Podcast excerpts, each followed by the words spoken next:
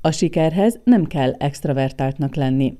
A személyes márkaépítés még véletlenül sem hazugság, sokkal inkább beváltott ígéret. Az erős márkák nem száz különböző dologról ismertek, hanem egyetlen egyről. A valóságot nem átírnod kell, csak jobban elmesélned. Ezek kiemelt mondatok a Titkos Hírnév című könyvben, olyanok, amelyek az olvasó számára előbb-utóbb tételmondatokká válhatnak. A szerző László Móni, a személyes márkaépítés egyik első hazai kutatója, képviselője, tanácsadó, akinek a könyvben található módszerei és tipjei segítségével azok is eredményesen építhetik és fejleszthetik a személyes márkájukat, akiknek eddig gondot okozott önazonosan és magabiztosan megmutatni magukat és teljesítményüket a világnak. Induljon a mi beszélgetésünk azzal, milyen tapasztalatai miatt szánta ezt a könyvet elsősorban introvertáltaknak Móni, és melyek az ő legjellemzőbb aggájaik, félelmeik önmagukkal kapcsolatban? A legnagyobb félelmek, én azt gondolom, hogy az előítéletekből fakadnak. Egyrészt hát a saját tapasztalatból is beszélek, hogyha valaki kimondja azt, hogy introvertált, akkor rögtön kisé ferdén néznek rá, mert azt gondolják, hogy ő egy ilyen embergyűlölő mizantróp, miközben közel sem erről van szó az introverzió, ez nem embergyűlölet, meg nem arról van szó, hogy az introvertált beállítottságú emberek nem szeretnék az embertársaikat, hanem arról van szó, hogy másképp töltődnek föl, más ingerszint az, ami megfelelő számukra ahhoz, hogy pont jól érezzék magukat. Én azt tapasztalom, hogy ebből sok félelem fakad.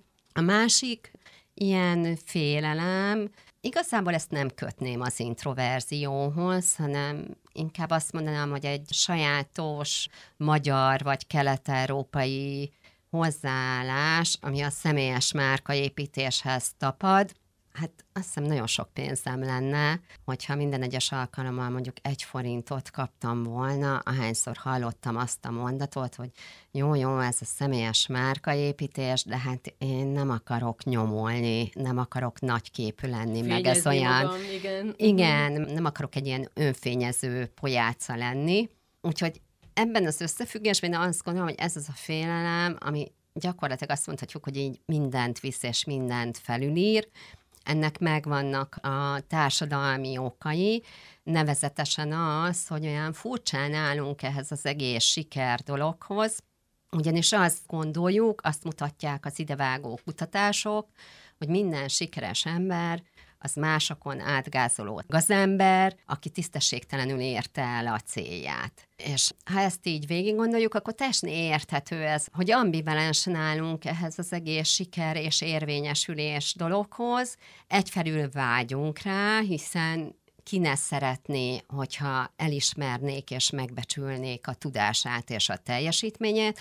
Másfelől van egy ilyen nagyon mély óckodás attól, hogy úristen, hogyha azt gondolják majd, hogy én sikeres vagyok, akkor azzal azt is gondolják rólam, hogy én tisztességtelen vagyok. Nem beszélve arról, hogy van egy generáció, mondjuk a 40-es, 50-es generáció és az a fölötti, aki úgy nőtt föl, hogy, hogy nem beszélünk a, az eredményeinkről, nem hangoztatjuk, hogy miben vagyunk nagyon jók, nem dicsekszünk. Tehát, hogy szerintem ez neveltetés kérdése is, amit valószínűleg a, a nálunk fiatalabbak már levetkőznek. De hogy szerintem az én márkaépítésben ennek a generációnak van egy kis elveszettségérzése. De én rendszeresen tanítok egyetemen, meg van egy fiatalabb generációs fiam is, én azt tapasztalom, hogy ők is elveszettek ebben a dologban, csak másképp. Náluk az jön, vagy nem akarok influencer lenni, de hogy visszatérve erre a 40-es, 50-es generációra, hát én is, mint mindenki más, azt hallgattam egész gyerekkoromban, hogy a jóbornak nem kell cégér, csak közben megváltozott a világ, Úgyhogy én azt mondanám, hogy legalább tegyük ki azt a táblát, hogy a szomjas vándor oda találjon. A könyved elején szétbontod, hogy milyen típus jegyek vannak, és arról írsz, hogy végülis a, aki azt gondolja magáról, hogy introvertált, az jobb hallgatóság, másképp dolgozik kicsit azért, mint egy extrovertált ember, hogy ez viszont jól jön a személyes márkaépítésében. Mesélj erről, hogy mik az előnyei annak, ha valaki ebbe a kategóriába tartozik inkább. Ja, vannak bizonyos tipikus tulajdon tulajdonságok, amiket az introverzióhoz lehet kapcsolni. Az egyik ilyen, hogy, hogy hát egy introvertált alapvetően mondjuk, hogyha a beszéd és hallgatás arányt nézzük, akkor mondjuk inkább hallgat, kevesebbszer szólal meg, míg az extrovertáltaknál ez általában fordítva van. Ez abból is fakad, hogy ez a bizonyos szemlélődő, analitikus üzemmód, ez nagyon jellemző az introvertáltakra, tehát sokkal megfontoltabbak sok esetben. Szerintem ez egy olyan tulajdonság, ami nagyon sokszor jól jön. De amit én ennél fontosabbnak tartok, hogy mik az előnyei, meg mik a hátrányai, az, amiről a könyvben is írtam, és szerintem ez egy nagyon-nagyon fontos dolog, hogy az, hogy egy tulajdonság előnyös vagy hátrányos, az mindig a kontextustól függ.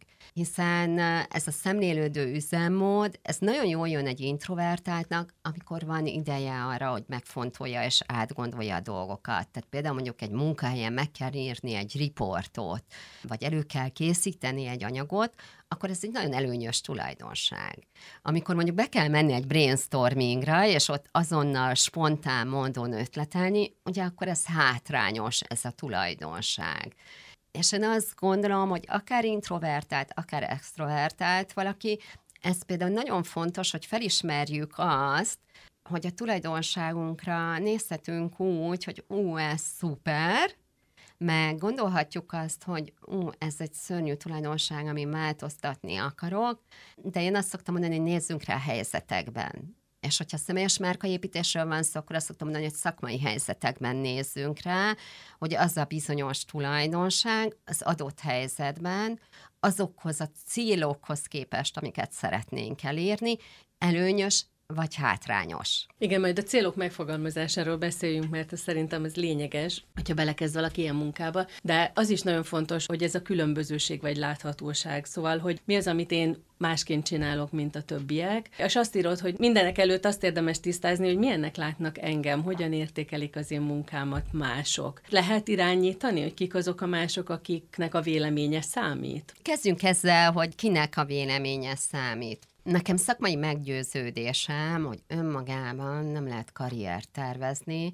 hiszen amikor dolgozunk, akkor ugyanazok az emberek vagyunk, mint amikor otthon vagyunk, mondjuk a családunkkal, vagy a barátainkkal találkozunk. Úgyhogy a karriert önmagában és a szakmai láthatóságot szerintem nem lehet erről leválasztani. Tehát adódik ebből, hogy azok az emberek, akik fontosak nekem úgy egyébként is, az ő véleményük, az valószínűleg fontos lesz a szakmai életemben is.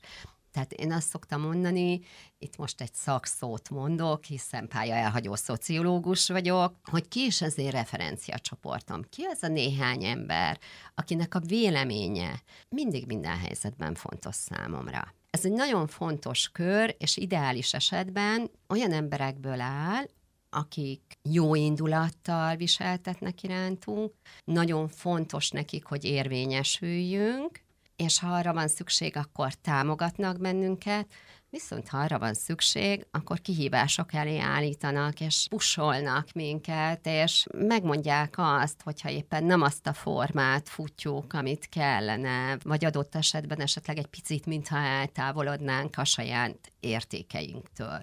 Ezt én nagyon-nagyon fontosnak tartom, és erről ritkán szoktak beszélni a személyes márkaépítés kapcsán, de szerintem ez az a csoport, ami nagyon stabilan tudja tartani az embert, mert hogyha mondjuk online is elkezdi építeni a személyes márkáját, akkor ömlenek rá a visszajelzések, és mindenki mást mond. Tehát ez az alap. Aztán van egy következő kör, hogy ki az, aki szakmailag fontos, kik azok az emberek, akik fontosak azért, hogy érvényesülni tudjunk.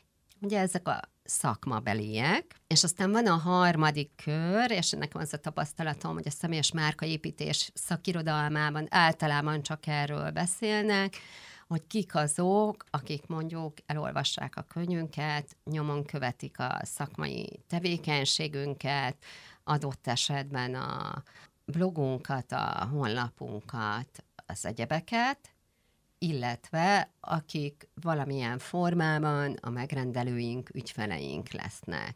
Tehát én azt gondolom, hogy igazából ezt egy ilyen koncentrikus körökként érdemes elképzelni, hogy van ez, az, ez legbelső kör, akit én most referenciacsoportnak neveztem, utána van a szakmai közeg, utána az ügyfelek, vásárlók, megrendelők, munkatársak, főnökök, és utána mindenki más, aki adott esetben mondjuk egy konferencián meghallgatja az embert, vagy az online térben követi a tevékenységét. És ez egyben, ahogy ugye kifele haladunk, ez egyfajta sorrendet is jelent, meg prioritást is jelent, hogy kinek a véleménye milyen súlyan lehet érdekes az adott esetben. És mi a helyzet azzal, hogy ennyiben vagyok én más, mint azok az emberek, akik a piacon ugyanúgy ott vannak, mutatják magukat, és hasonló területen dolgoznak. A könyvedből is kiderül, hogy, hogy vannak ilyen pontok, amit, hogyha valaki személyes márkát épít, akkor az van a legnagyobb küzdelem.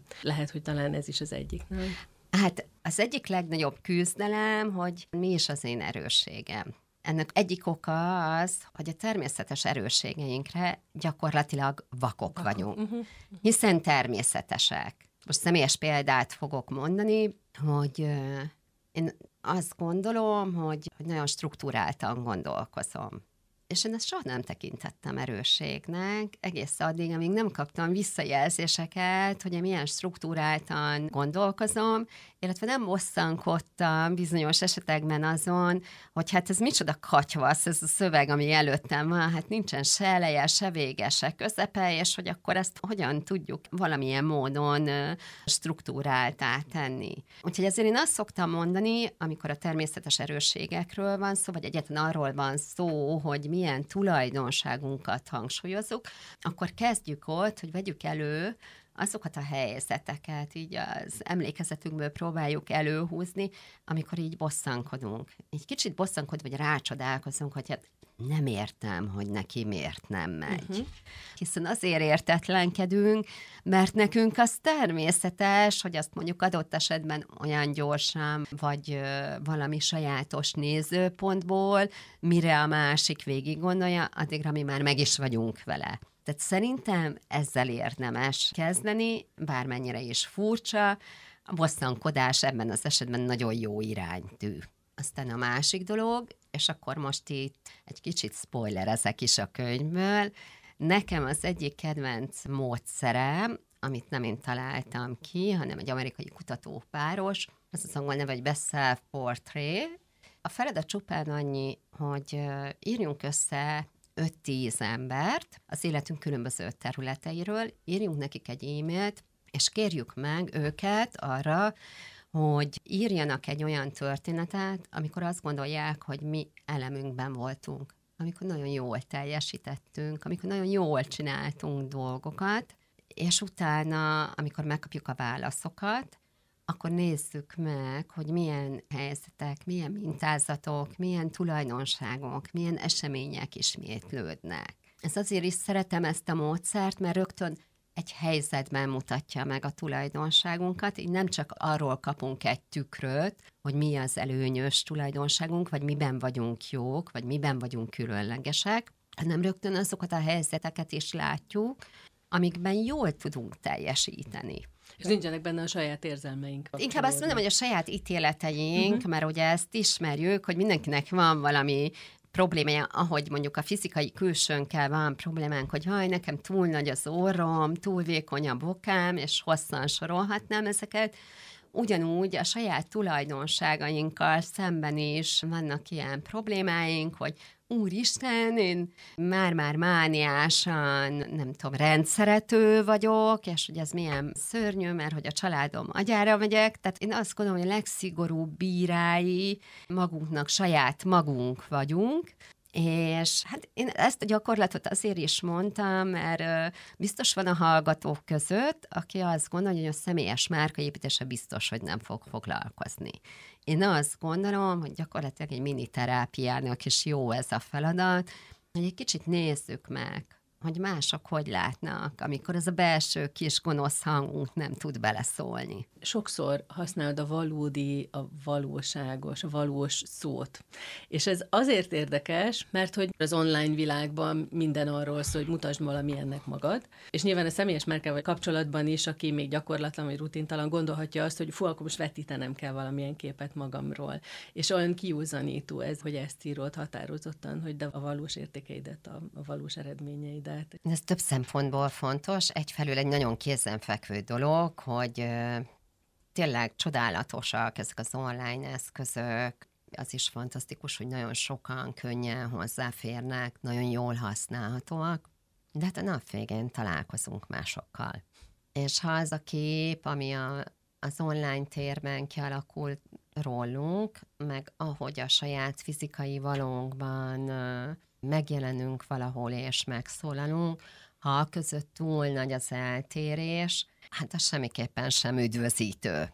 Ezt szerintem nem is kell tovább ragoznom. Ez az egyik oka. A másik oka, és itt most bemegyek egy olyan területre, ami igazából nekem nem szakterületem, de sokat olvastam, meg sokat beszélgettem szakértőkkel, hogy a személyiségünknek sem tesz jót. Ebben nagyon komolyan sérülhet a személyiségünk, hogyha egy nagyon más szerepet mutatunk. Mondom ezt azzal együtt is, hogy természetesen picit mindig másképp viselkedünk ahhoz képest, hogy éppen milyen helyzetben vagyunk. Tehát nem ugyanúgy fogok beszélni a gyerekemmel otthon, mint ahogy mondjuk veled most itt a rádió stúdióba, vagy adott esetben egy személyes tanácsadás alkalmával az ügyfelemmel. Ugye érezzük, hogy ezek más kontextusok, és ez ugyanígy igaz az online felületekre is, hogy a felület sajátosságaiból adódóan egy picit másképp kommunikálunk, mint mondjuk egy ilyen személyes helyzetben. De az nagyon fontos, hogy ezeket a helyzeteket összekösse az, akik valójában vagyunk, és amilyenek vagyunk, tehát hogy bizonyos állandó, illetve változó tulajdonságaink, vagy az értékrendünk, az ezekben a szerepekben azonos legyen. A sebezhetőségről azért kellene beszélnünk, mert ha valamit ről én azt gondoltam, hogy ezt érdemes azért mégiscsak felszín alatt tartani, vagy elrejteni, akkor az az a személyes márkaépítéssel kapcsolatban, és, és nagyon érdekes, hogy azt írod, hogy pedig az fölvállalható, sőt, akár szimpátiát is okoz. És ez nekem azért volt nagyon meglepő, mert az ember nem meri kimondani, hogy baj van, mert azt tapasztaljuk, hogy a, a sikeres ember vonzóbb. Erre, ha röviden válaszolok, akkor azt mondom, hogy valahol van egy ilyen és talán ilyen emberi vágy, hogy szeretnénk tökéletesek lenni. De senki sem tökéletes, és ráadásul a tökéletességet lehet tisztelni, de kedvelni nem. És én azt gondolom, hogy a személyes márkaépítés a kezdetén, és a végén pláne, hiszen azért építjük a személyes márkát, a kapcsolatról szól. Arról szól, hogy szakmai kapcsolatba kerüljünk másokkal, hiszen mások nélkül nincs siker nincs érvényesülés. Én ezért tartottam fontosnak erről írni a könyvben, és azt is leírom, és ezt nem győzöm hangsúlyozni, hogy csak olyan tökéletlenségeket tegyünk nyilvánossá, amiket már megdolgoztunk, hmm. ami a helyén van. Tehát nem arról van szó, hogy én éppen egy, egy óriás krízisben vagyok, ami teljesen összetör, akkor ezt osszuk meg az egész világgal, hanem arról van szó, hogy amikor az a történet már a helyére került, akkor képesek legyünk azt elmondani és megosztani, hogy igen, tehát hogy akár egy alkalmazotti lét, akár egy vállalkozás élete, az élet része, hogy vannak hullámvölgyek, hogy mindannyian voltunk kezdők. Uh-huh. Ez bizonyos bugdácsolásokkal járt. És a kudarcokról is beszélünk? És, és hogy bizonyos kudarcok is érik az ember. Tehát, hogy én például 15 évvel ezelőtt kezdtem el a saját tanácsadó vállalkozásomat fölépíteni, és hát az elején borzasztó hibákat követtem el, nem megfelelő emberektől kértem például tanácsot, azt gondoltam, és ez most nagyon viccesen fog hallani, pláne, hogy, hogy a szakterületem az, hogy hogyan mutasd meg az egyediségedet, hogyan mutasd meg, hogy miben vagy más. Én amikor elkezdtem a vállalkozásomat építeni, akkor azt gondoltam, hogy hát ugye szélszelni kell a terméket, ez rámentem egy szélsztan folyamra is, hogy majd akkor én azt megtanulom, hogy hogyan kell eladni, és akkor, hogy majd így elindulok a networkbe és kávézom, na, ez annyira jól sikerült, hogy volt egy olyan találkozás, amikor valakivel összeismertettek, egy e-mailen összehoztak, és akkor sor került a találkozóra, és annyira béna eszközöket választottam meg, annyira bénán készültem fel, és felejtettem el, hogy én valójában mibe vagyok, hogy annyira zavarba voltam ezen a találkozón, hogy a második percben az egész asztalt kávéstól ráborítottam a partneremre, akivel először találkoztam. Tehát Szerintem mindenkinek vannak olyan történetei, amik akkor nagyon mélyre mennek, és borzasztó kudarcnak éli meg az ember, és nagyon fáj neki, de hogyha a helyére kerül, akkor inkább mosolyog rajta. Uh-huh. Tehát én például ezt a történetet 15 évvel ezelőtt nem tudtam volna ilyen jó kedvűen elmesélni, hát napokig álmodtam vele, hogy ez milyen szörnyű, és hogy úristen, és most nekem itt, itt a vállalkozásomnak vége van. A jó oldala az volt, hogy, hogy amikor egy kicsit úgy megnyugodtam, és már nem az volt a fókuszban, hogy hogy úristen, nekem végem van, akkor leültem magam, és elkezdtem azon gondolkozni, hogy jó, akkor ez az irány valószínűleg nem nekem való, és akkor másképp kellene közelítenem a dolgokhoz, és hogy olyan eszközöket, olyan módszereket, olyan megközelítést alkalmazni, ami passzol ahhoz, amilyen én vagyok. A könyved úgy ér véget, hogy akkor most kezd el újraolvasni, és válaszolj a kérdésekre, mert nyilván az ember első lendülettel elolvassa, bár én ott már menet közben is válaszolgattam. Szóval, hogy tanulható? Tehát szerinted így könyvből tanulható a személyes márkaépítés, vagy te csak impulzusokat akartál adni a könyved révén? Hát ez egy nagyon fontos könyv az életemben. Évek óta gondolkoztam róla, hogy introvertáltaknak szeretnék írni egy könyvet, és mi volt a célom vele? Ez mindig nehéz kérdés, de akkor mondom sorba, hogy mik voltak azok a gondolatok, amik kavarogtak a fejembe. Egyrészt nagyon szavartak a tévhitek, mind az introverzióval kapcsolatban, mind a személyes márkaépítéssel kapcsolatban. Tehát, hogyha úgy tetszik, akkor egy ilyen mítoszoszlatás, az mindenképpen cél volt. Az is cél volt, ami ebből következik, hogy valamiféle tisztázás a, a dolgoknak, Harmadrészt pedig azt gondoltam, hogy ha leülök könyvet írni, én egy olyan könyvet szeretnék írni, amit ha úgy tetszik, edzéstervként lehet használni. Uh-huh. Tehát az ember megfogja, és akkor azt mondja, hogy jó, akkor kezdem az elején, kezdem magammal, milyen vagyok én, kik azok, akikhez szólni szeretnék, kik a versenytársaim, milyen céljaim vannak, milyen eszközöket tudok használni, hogyan használjam ezeket az eszközöket, és hogy azt gondolom, hogy, és lehet, hogy itt a könyv ellen beszélek, tehát kész recept nincs benne. Ez nem az a könyv, ami azt mondja, hogy elolvasod, és akkor le van írva benne a tuti, és ezt meg ezt meg ezt meg ezt megcsinálod így és így, akkor kész a személyes uh-huh, márkád. Uh-huh. Tehát ez nem ez a könyv. Ez az a könyv, ami reményeim szerint tulajdonképpen egy nyomtatott tanácsadó aki fölteszi neked azokat a kérdéseket, elmondja azokat a szempontokat, amiket figyelembe érdemes venned, amikor személyes márkát építesz. Én nagyon remélem, hogy ez így sikerült, és hogy ad annyi kapaszkodót példát, aminek mentén önállóan is valaki végig tudja gondolni, hogy hogyan érdemes a személyes márkáját építeni, de ami nekem még ennél is fontosabb, hogy tegye is meg. És a titkos hírnév, ugye van egy kontraszt ebben a két szóban így együtt. Hogy jött ez a cím? A könyvben van egy karinti idézet, ami valahogy úgy szól, hogy nem szeretem sem a reklámot, sem az interjút, titokban szeretnék világhírű lenni. Uh-huh. És igazából ennek mentén kezdtünk el gondolkozni a kiadóval, hogy mi lehetne a cím, és hogy szerintem ez a titkos hírnév, ez nagyon jól megmutatja, hogy hogyan is állunk ez az egész személyes márkaépítéshez. Hogy mondjak el egy személyes tapasztalatot. Tehát amikor én valahol bemutatkozom, hát most már felkészült vagyok, mert kétféle reakció a tipikus. Az egyik reakció az, hogy nagyon elkezd lelkesedni valaki, és azt mondja, hogy úristen, ez így annyira izgalmas, és akkor te ilyen influencerekkel foglalkozol? amivel ugye nem foglalkozom. A másik reakció az, hát azt most már nem élem meg nehezen, de eleinte azért kínos volt, amikor tudod, olyan, olyan furcsán elkezdenek méregetni, és kicsit még úgy hátra is hőkölnek, hogy aha, te olyan influencereket építgetsz.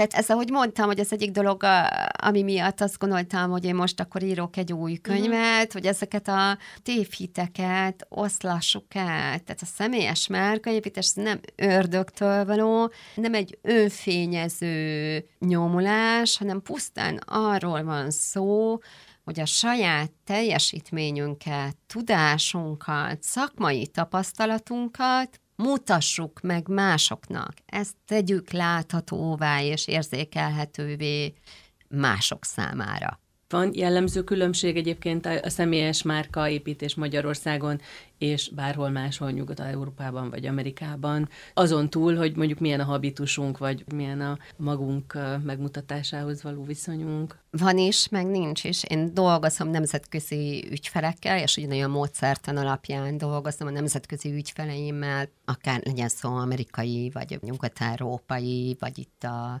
régióban élő ügyfeleimről, mint a magyar ügyfeleimmel. A különbség nem a módszertanban keresendő, hanem ahogy mondtam, hogy nagyon fontos, hogy mi az a kontextus. Tehát azért azt látjuk, hogy hogy az üzleti környezetben is vannak bizonyos kulturális különbségek, mondjuk Magyarország és Franciaország között, vagy akár Anglia és Amerika között, mint ahogy különböző iparágak között is van uh-huh. eltérés, és egy iparágon belül is vannak eltérések. Ezeket mindig érdemes figyelembe venni, hiszen az adott közegben szeretne az ember érvényesülni. Tehát ugye vannak nagyon klasszikus, nagyon konzervatív iparágak, ott ugye más jelent egyedinek vagy eltérőnek lenni, mint mondjuk egy startup ökoszisztémában. A sikerre térjünk vissza annyiban még, hogy azt könnyű megállapítani, mi a tapasztalatod, vagy könnyen kigondolják az emberek, hogy számukra mi a siker? Szóval le lehet hántani a társadalmi ezzel kapcsolatos mindenféle tévhitet? Hát ez egy nehéz ügy, mert hogyha én megkérdezem valakitől, hogy mondjuk mondja el a sikereit, vagy mondjon olyan dolgot, amire büszke, akkor pont ez a sikerrel kapcsolatos attitűd miatt rögtön a magánéleti dolgok kapcsolnak be, ami szintén siker, de hogy én azzal a meghatározással élek, hogy a sikerben mindenképpen van egy társas elismerés. Tehát, hogy arról a fajta sikerről beszélünk a személyes márkai építés kapcsán, amiben ez megjelenik. Ami ugye lehet az, hogy engem kérnek fel egy feladatra, hogy megtalálnak az ügyfelek, hogy nem tudom, felkérnek konferenciára előadónak. Ugye ezek mind-mind ilyen társas elismerések. Tehát erről beszélünk. Ezek nagyon fontos dolgok, hogy az ember azt érezze, hogy a magánéletében is sikeres, de ugye itt egy szakmai életről beszélünk. Mm. Úgyhogy mindig az első nehézség, hogy akkor ezt húzzuk át oda, hogy most arról van szó, hogy te, mint szakember, mikor gondolod azt magadról, hogy sikeres vagy. És akkor itt visszatérünk a célhoz, hogy tulajdonképpen ugye az érvényesülés az nem más, mint hogy el akarom érni azt az állapotot, amikor én azt gondolhatom, hogy szakmailag sikeres vagyok.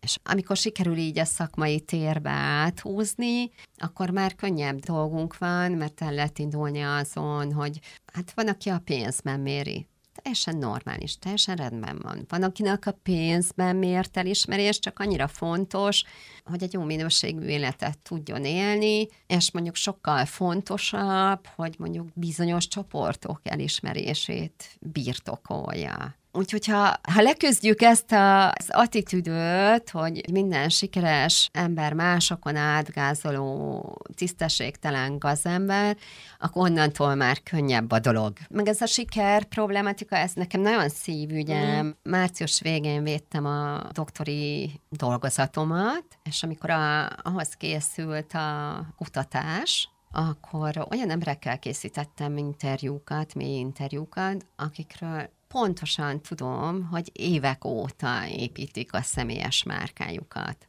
És akkor elkészült az első interjú, illetve egy az interjú végén jártunk, tehát hogy úgy képzeld el, hogy már két órája beszélgettem az interjú alanyommal, elmondta, hogy milyen nehézségei voltak, milyen sikerei, hogy csinálja, hogy nem csinálja, és akkor valahogy belém múlt a kísérlők, és akkor azt gondoltam, hogy na jó, akkor megkérdezem, hogy építi a személyes márkáját.